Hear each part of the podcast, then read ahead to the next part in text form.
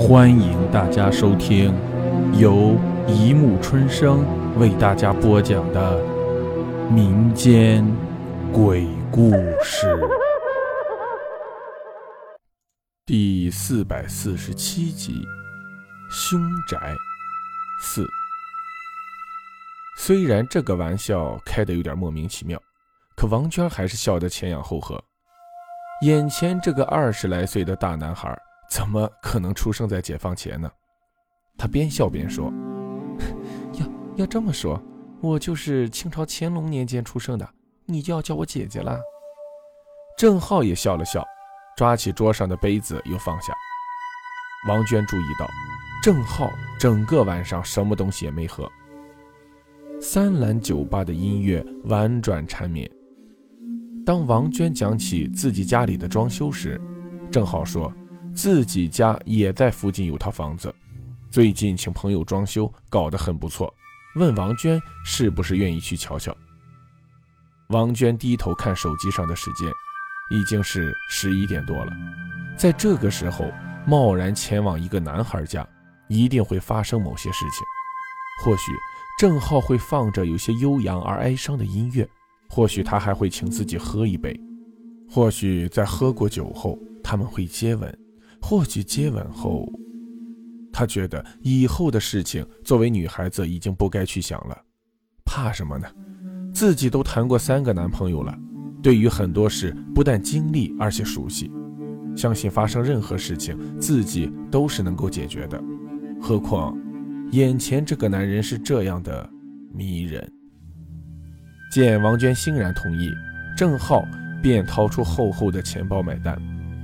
在出租车上，王娟无意中碰到了郑浩的手，他的手冰凉发僵，仿佛是一块放在冰箱里的冻肉。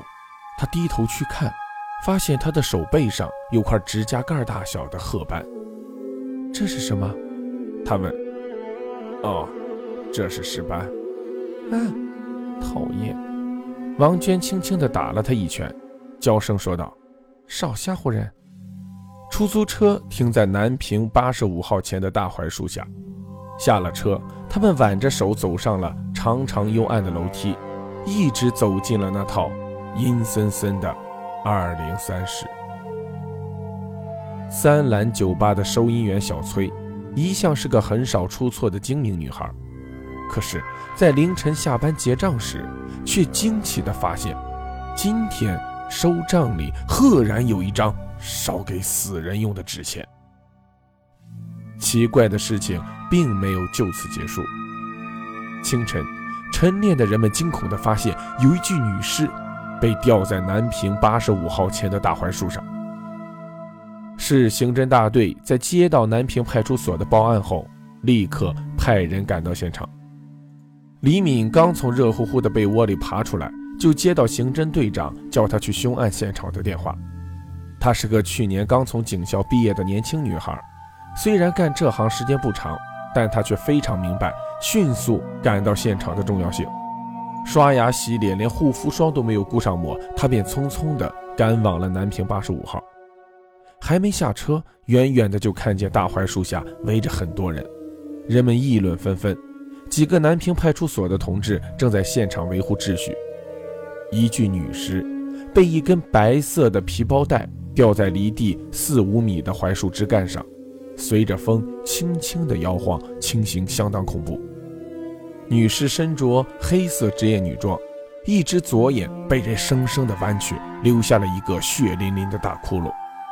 从女尸圆瞪的右眼和大张的嘴来看，这个女孩临死前一定受过巨大的惊吓。李敏觉得有点恶心，虽然尸体她见的不少。可是这么惊恐的表情，还是让他有点心跳加速。没顾上喘气，他便和几个先行赶到的刑警一起展开调查取证。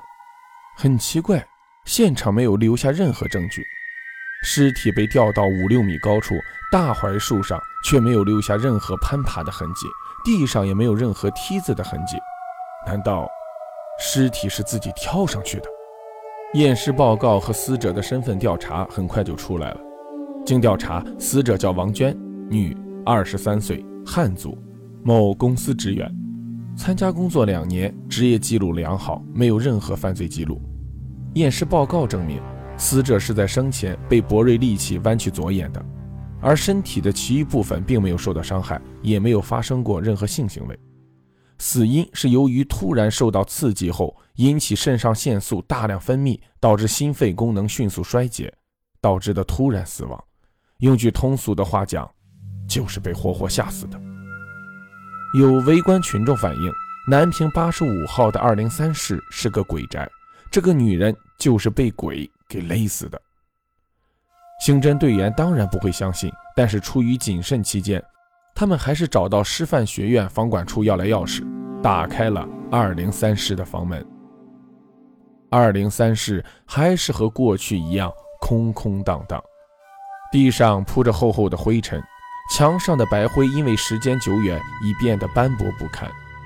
刑警们惊奇地发现，在地上灰尘中明显有一个女性高跟鞋的鞋印向里延伸着，一直走到房间中央，然后突然消失了。也就是说，一个穿着高跟鞋的女人曾经走进这个房子，可是当她走进房间中央时，她的双脚却突然离开了地面，一下子什么痕迹都没有了。